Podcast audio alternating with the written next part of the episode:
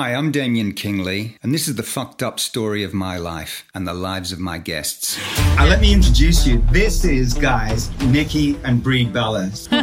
From the WWE ring to being entrepreneurs to now being moms because we've gone through so many downs, but we did make those downs go into up. Like Nicole and I like to say, we've turned every negative into a positive. To me, the true victory and reward is when you're at that forefront of the fight because we know the feeling of not getting it or having to fight hard for it. I just never wanted to be a victim. I always wanted to be a survivor. And what I finally realized was my definition of success is happiness